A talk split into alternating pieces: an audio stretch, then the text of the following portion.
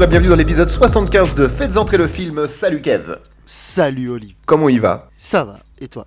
Hmm, ça va, ça va, ça va, ça va. Oh, j'ai fait une Kev, t'as vu J'ai fait ça va, ça va, ça va, ça va. Ça va très bien. Je suis très excité par ce qui se prépare sur notre autre chaîne. Et... Mais pas de promo aujourd'hui. Mais euh, le lien sera dans la description. Mais euh, voilà, je, je- à, à m'en réveiller la nuit tellement ça m'obsède. Pas de- de promo agressive, surtout. C'est vrai. C'est c'est vrai, c'est vrai, c'est vrai.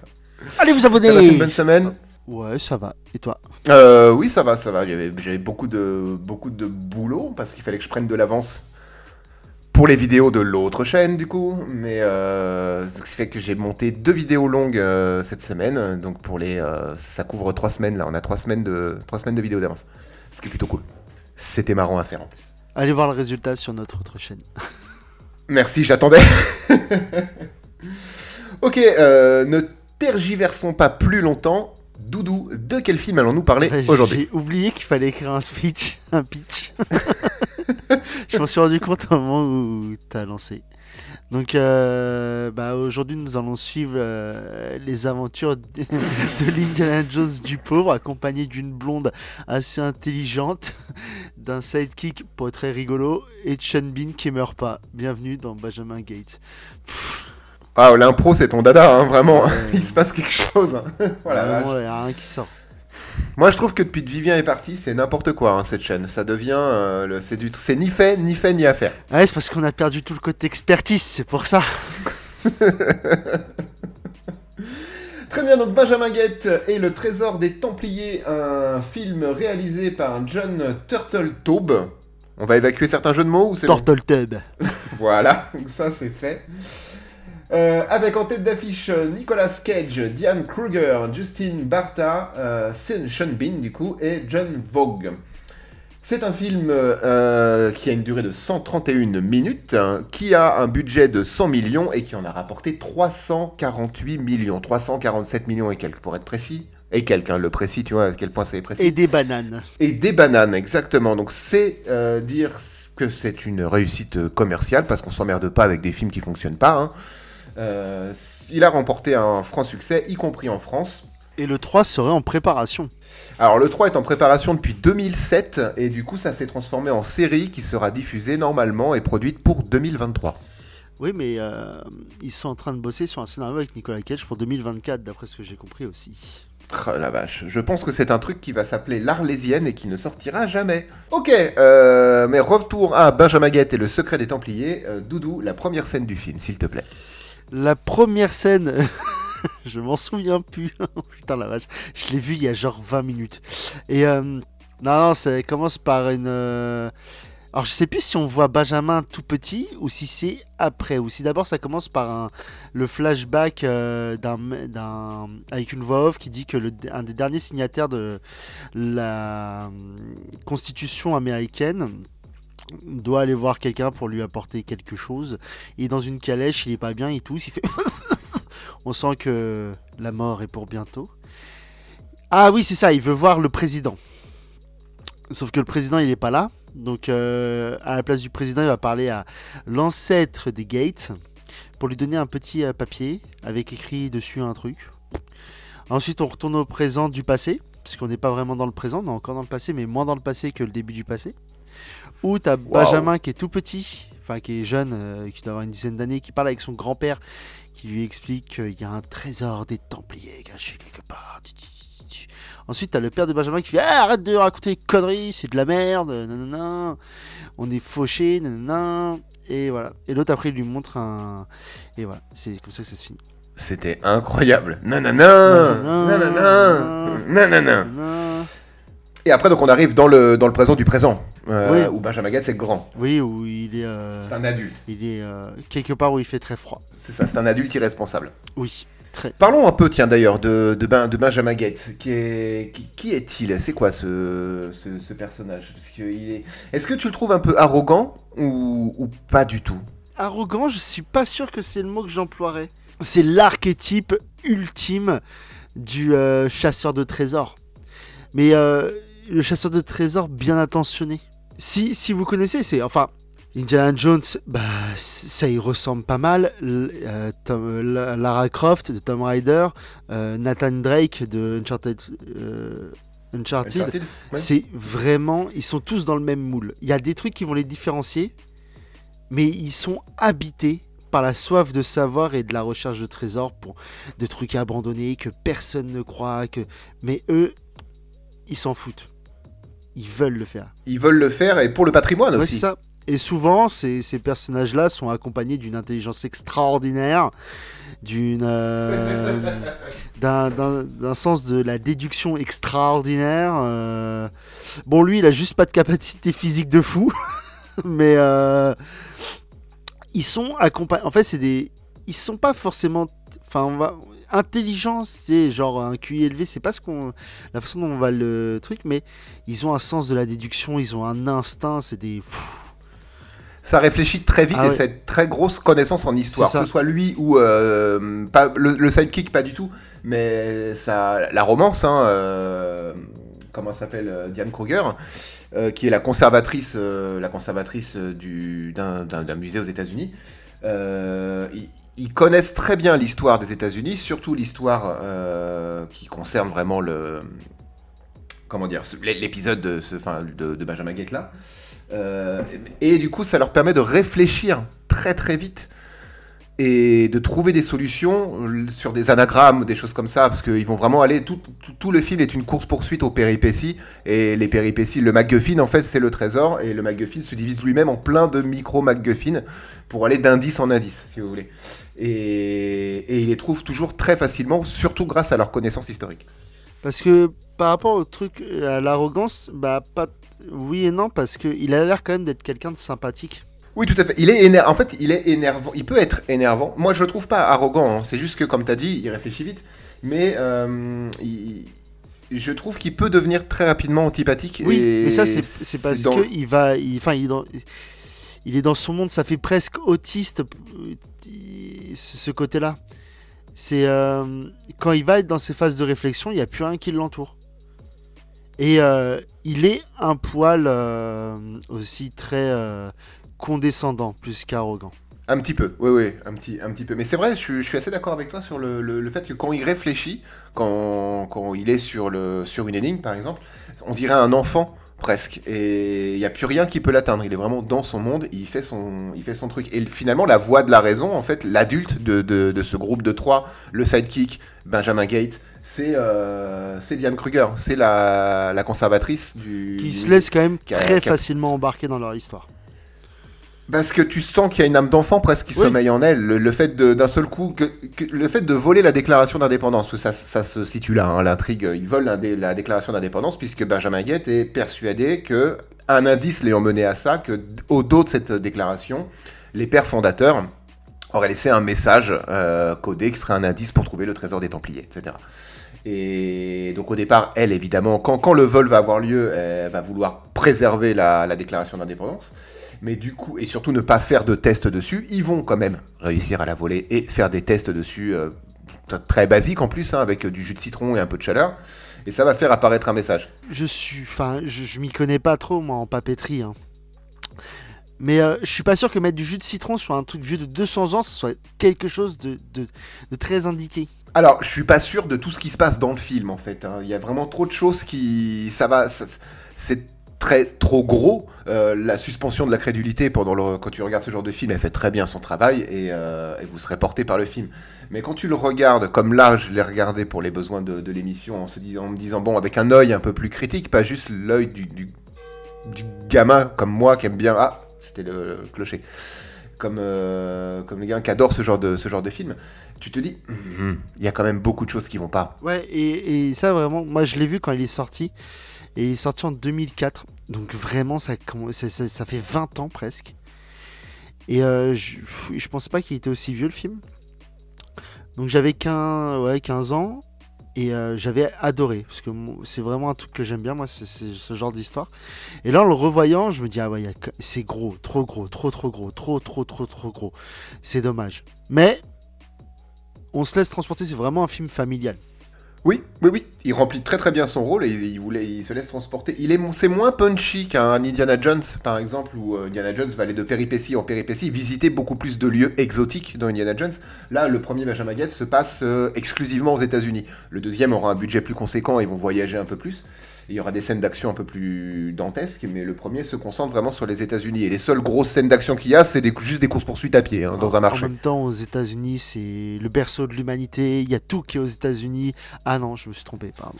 Non, mais presque, hein. Ouais, presque, presque, parce que oui, parce que tout finit là-bas. Parce qu'il s'en passe des choses, nom de Dieu. Hmm, bah, parlons de Sean Bean, qui est l'antagoniste euh, du coup. Euh, l'antagoniste qui, au départ, est là et euh, donne de l'argent à Benjamin Gates ouais, croit en la découverte du trésor. C'est son sponsor, on va dire.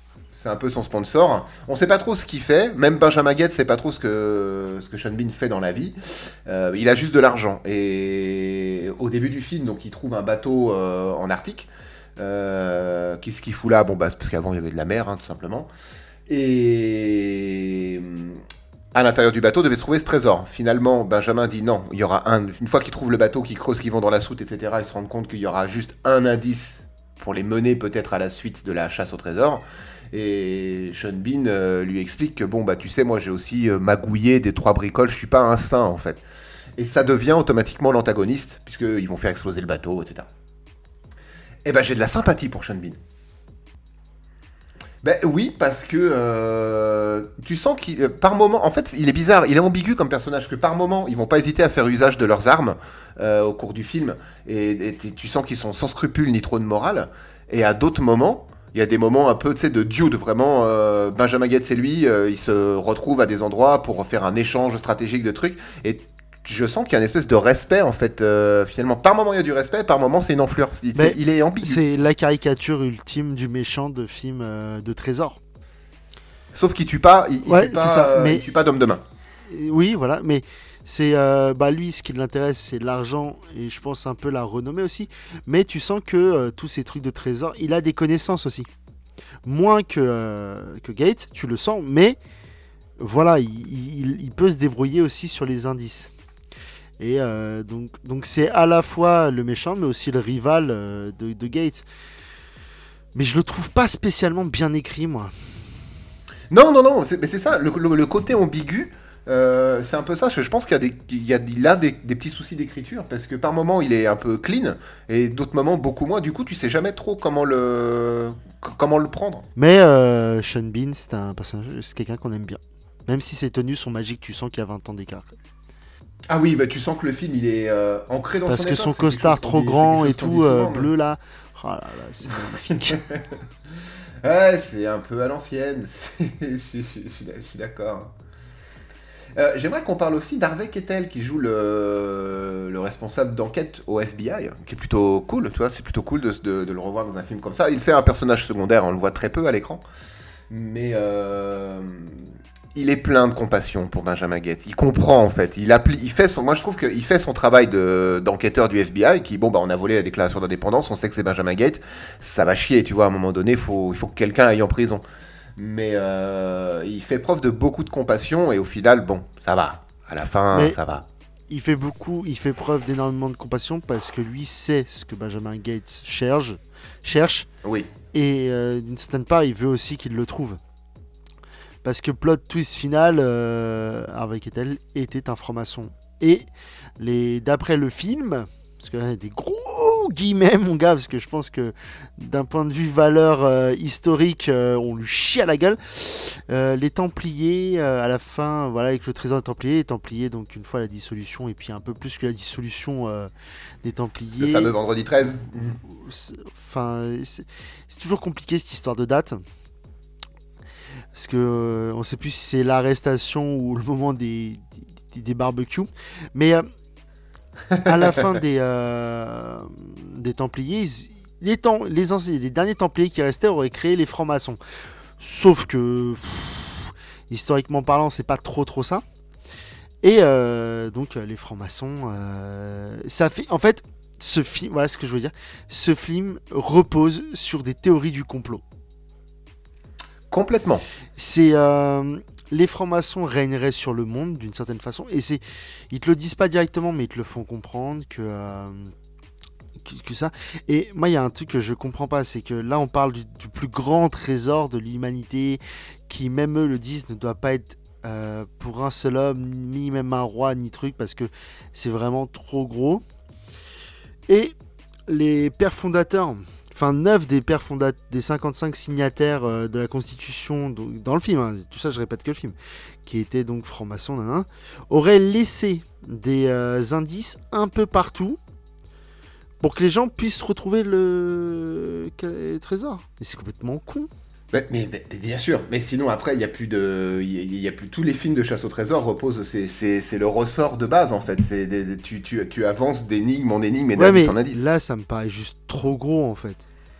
Ah mais dans Benjamin Guette, c'est la ficelle, les, les ficelles sont vraiment tirées, à, tirées à l'extrême. Le meilleur exemple, c'est euh, c'est quand ils vont trouver les, les lunettes binoculaires.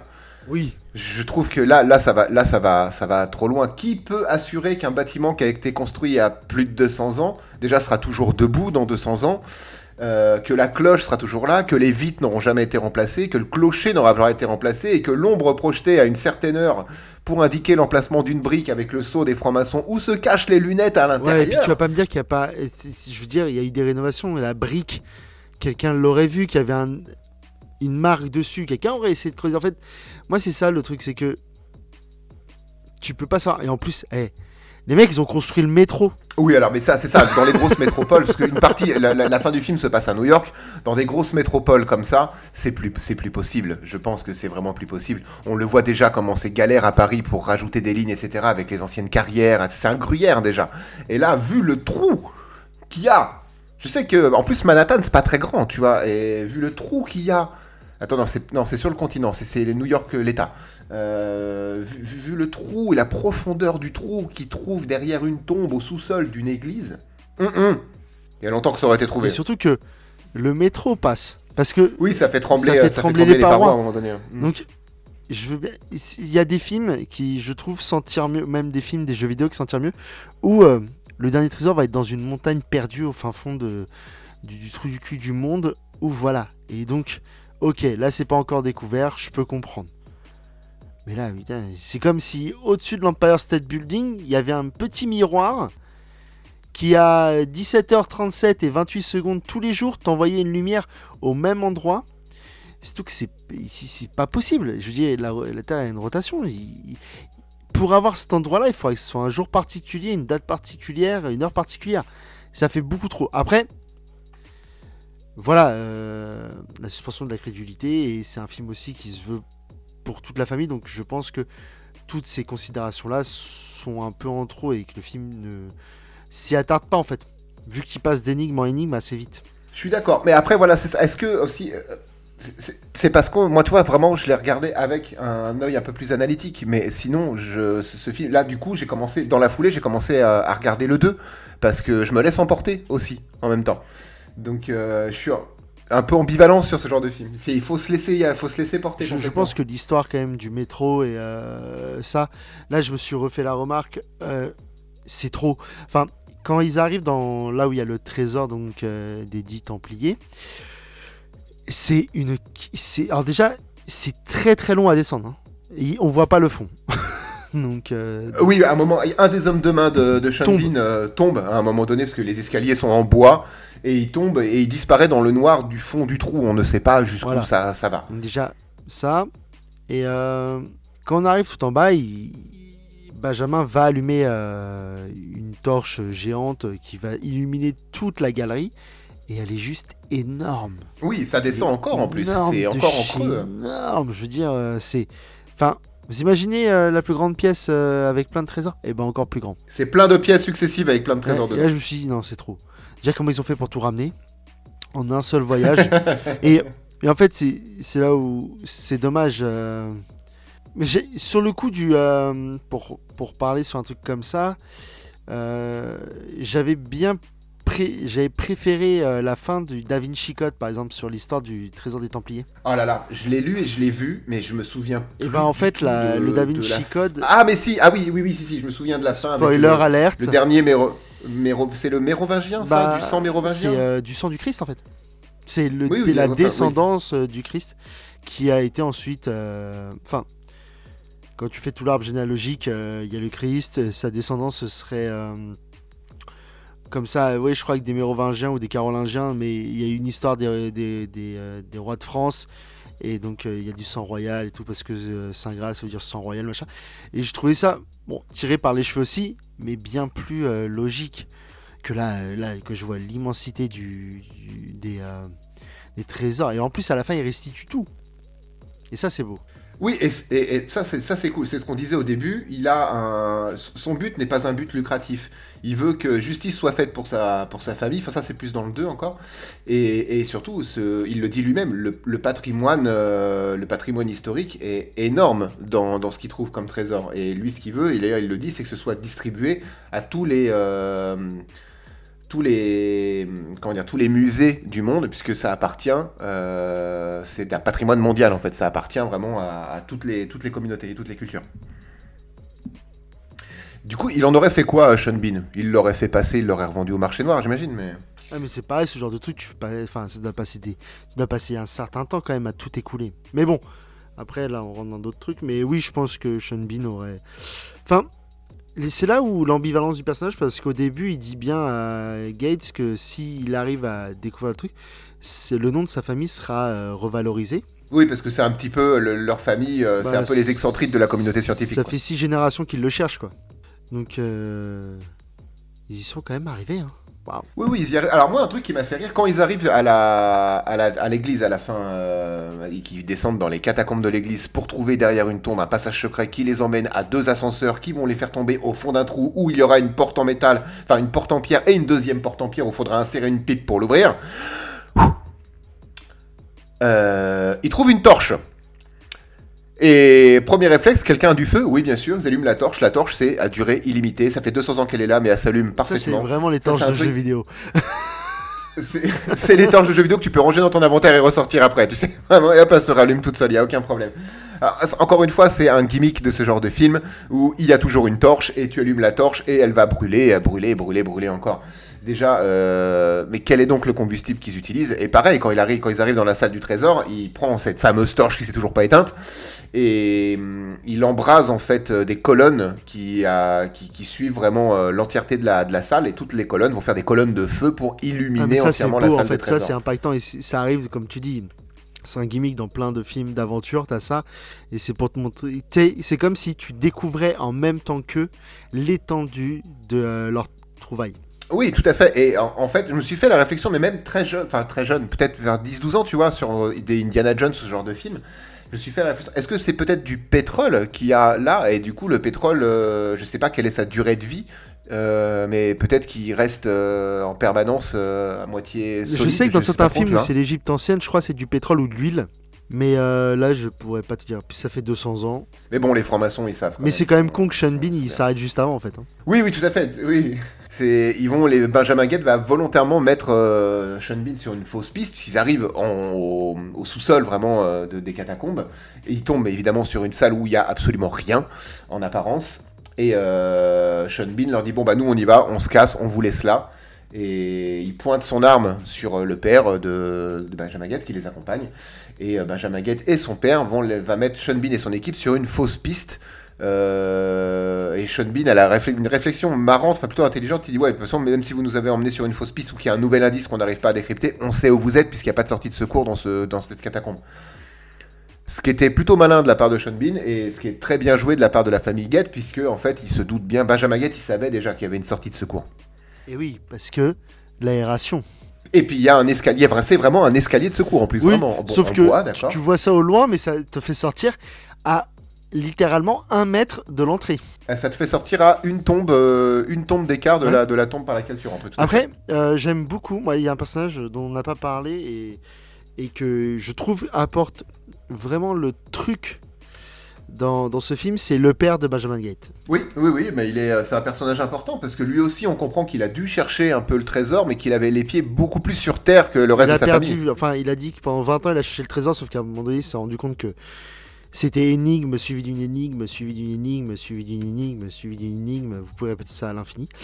Et donc il a lâché l'affaire. C'est ça, il s'est trouvé, trouvé un boulot et. Il a un peu de, de, ressentiment par rapport à, à, son père et toute la famille Gate. Et même Benjamin lui dira, quand il dira un truc du genre, euh, bah je crois que c'est euh, dans la DND Gate de... euh, De décevoir, De ce- décevoir ce- leur père. décevoir- décevoir leur père. Et, euh, mais ce personnage, ce que j'aime beaucoup, c'est que c'est le plus vieux, mais c'est à la fois celui qui a la plus grande âme d'enfant parce qu'il va. Tu sens qu'il a coupé un peu tout ça, mais qu'il lui a pas fallu grand chose pour replonger dedans. Ben, c'est ça, je pense que c'est vraiment dans les, dans, dans les gènes. Et quand son fils arrive avec euh, bon, la déclaration d'indépendance volée, euh, il débarque chez son père euh, pour pouvoir faire des, des- des analyses, etc. dessus, les fameuses analyses avec du jus de citron.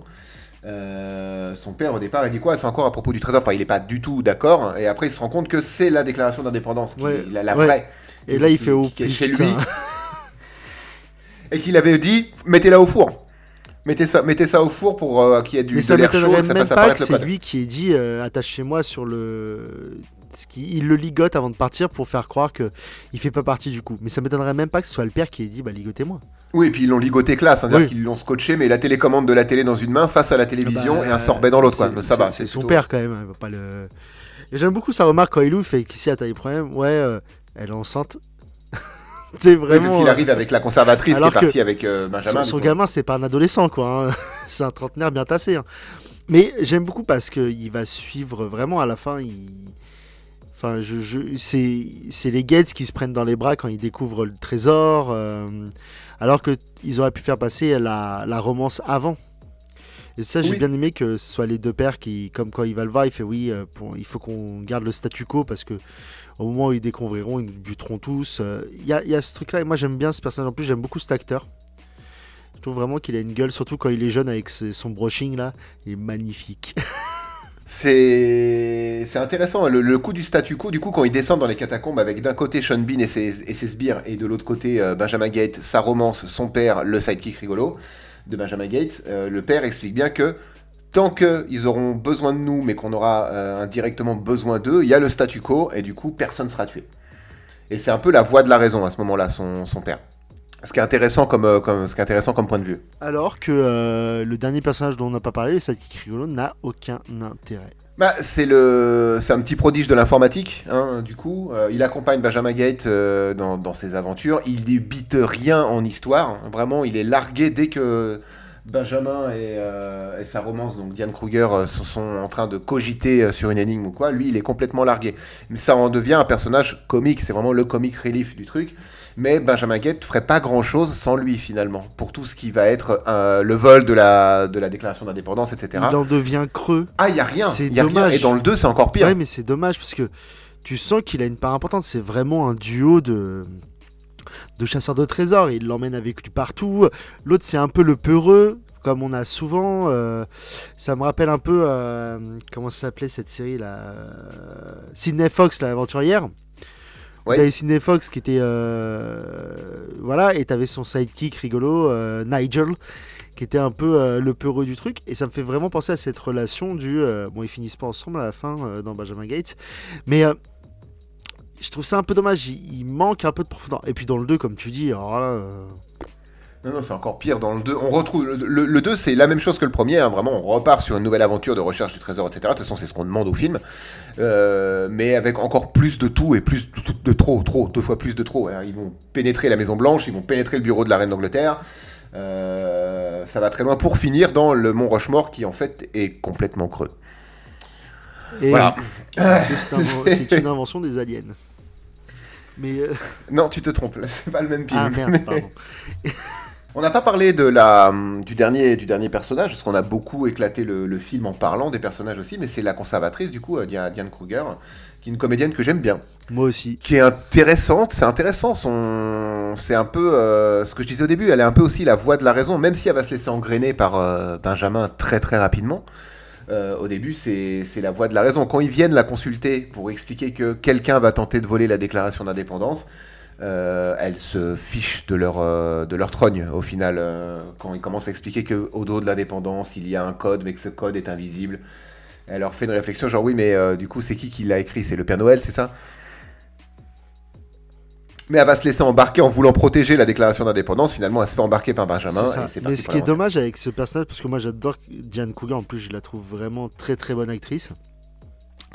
Mais son personnage n'a aucun intérêt non plus dans, dans l'histoire. C'est ultra dommage parce qu'elle elle a des connaissances en. Enfin, elle a l'air d'être très très calée en histoire. Surtout euh, l'histoire américaine. Donc, bon, après. euh, bah voilà, l'histoire américaine c'est 50 ans et puis euh, on passe à autre chose quoi. Tout se passe il y a 200 ans. Avant ça n'existait pas. Mais je trouve ça ultra dommage qu'elle soit pas mis plus en avant. Tu sais qu'il n'y a pas euh, des, des, fois, tu sais, des fois il y a un ping. Tu, tu parles dans ce genre de film un ping-pong de connaissances entre deux personnes qui vont se ah mais ça et l'autre il va rebondir ouais nanana, et il va y avoir un- une surenchère où à la fin ils vont trouver l'illumination. Et ben j'ai j'ai pas t'as pas ça ici. C'est vraiment l'ego trip euh, Benjamin Gates parce que c'est le nom du film. Parce que c'est le héros, parce que plein de choses, mais vraiment, c'est deux personnages qui l'accompagnent. Enfin, l'autre va utiliser les trucs pour les caméras une fois. Des trucs pour les caméras Si, De quoi, de quand ils sont euh, pour voler la. La, déclaration, t'as l'autre qui va faire un truc sur son ordinateur pour avoir accès aux caméras et euh, parler. Ah oui, il va pirater les Voilà. caméras de- du musée. Et mis à part ça, tu ne vois aucune de ses compétences. Euh, non, pas dans celui-ci. Dans le 2, si, un peu plus, mais dans celui-ci, ça va se limiter à, ça va principalement se limiter à Jan ça. Kruger va faire le truc du euh, de euh, l'encre euh, avec du citron et un sèche-cheveux. Tu vas ne voir aucune autre de ses compétences.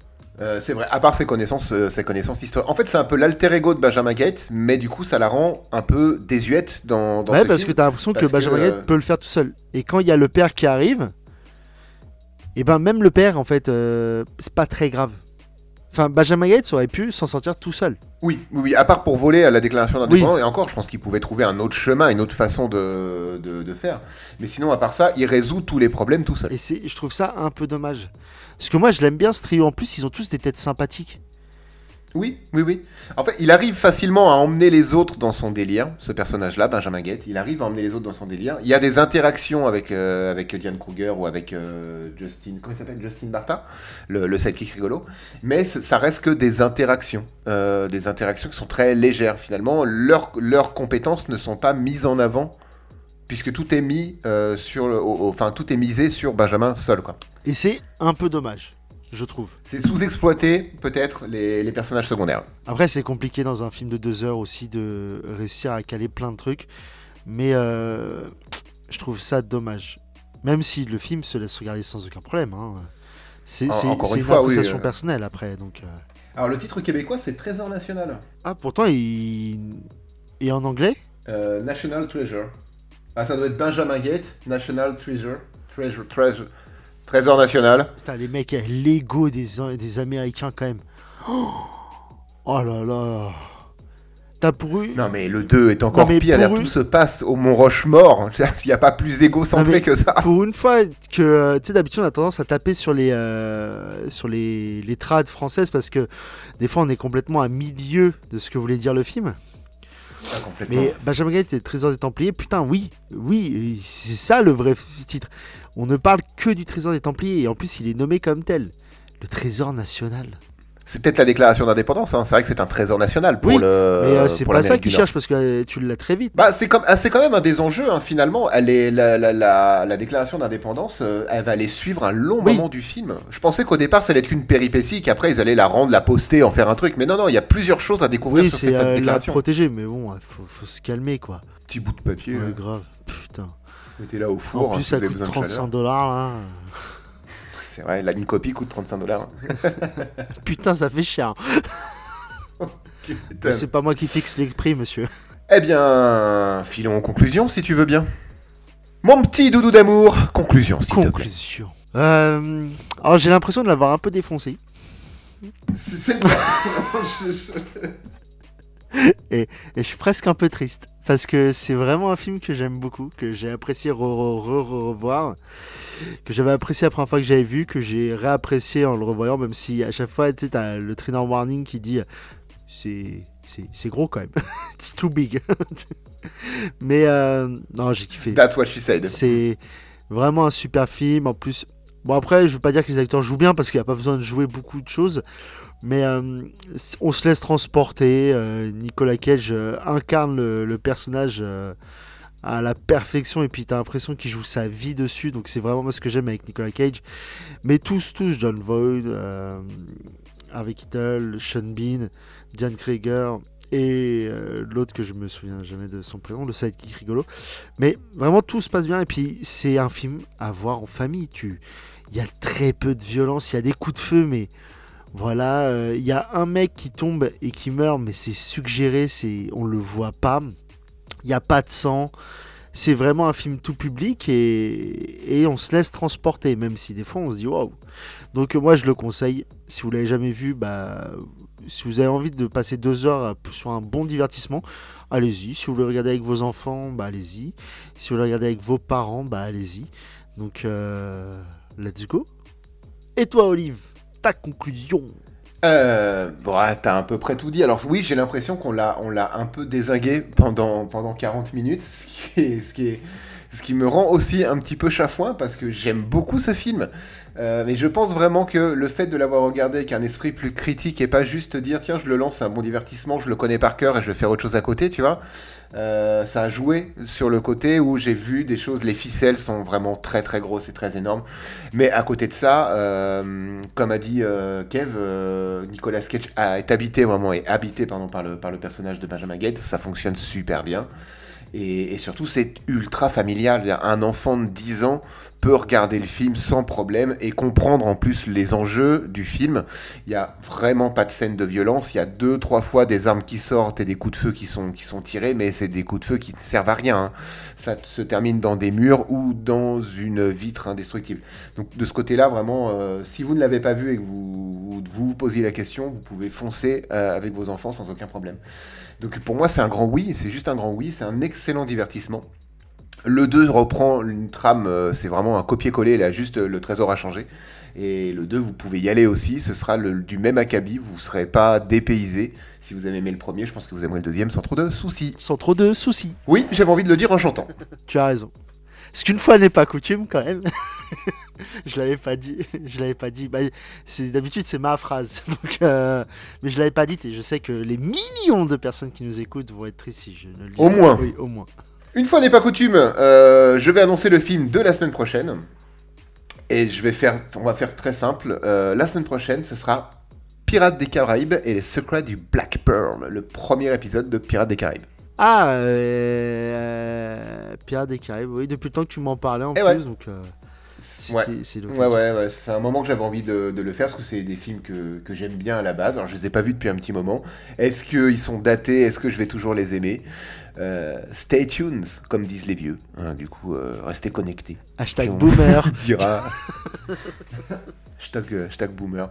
Si vous voulez voir des boomers qui font les cons, euh, abonnez-vous à la chaîne KVO, KEV, Ouais. espace OT, espace O. Voilà. Sur- On aime bien. Et là, on va faire un gros tournage avec beaucoup trop de pages de, de, de dialogue. Donc, euh, ça va nous faire bizarre de tout apprendre. C'est vrai, c'est oui, bah oui, là il y a du texte. Alors, ce serait bien que tu l'aies appris parce qu'on tourne dans. Enfin, là, on enregistre euh, le vendredi, on est le 17 mars. L'épisode sort le lundi 20. euh, et la série, on l'enregistre euh, premier jour de tournage, c'est dimanche. hein. donc, en termes de texte, un pro blague. Un pro blague. Large, on est large. Eh bien, c'était notre avis sur Benjamin Guette et le secret des Templiers, ou Trésor national euh, Ou pour son titre Trésor original. national dans le titre de l'oncle Sam. C'est tout pour nous. Passez une une bonne, bonne semaine, semaine. soirée, nuit, journée. Bon courage si vous allez travailler. Ouais. Et on se retrouve la semaine prochaine pour Pirates La des semaine Caraïbes. prochaine pour Pirates des Caraïbes. Bisous Ciao, ciao, bisous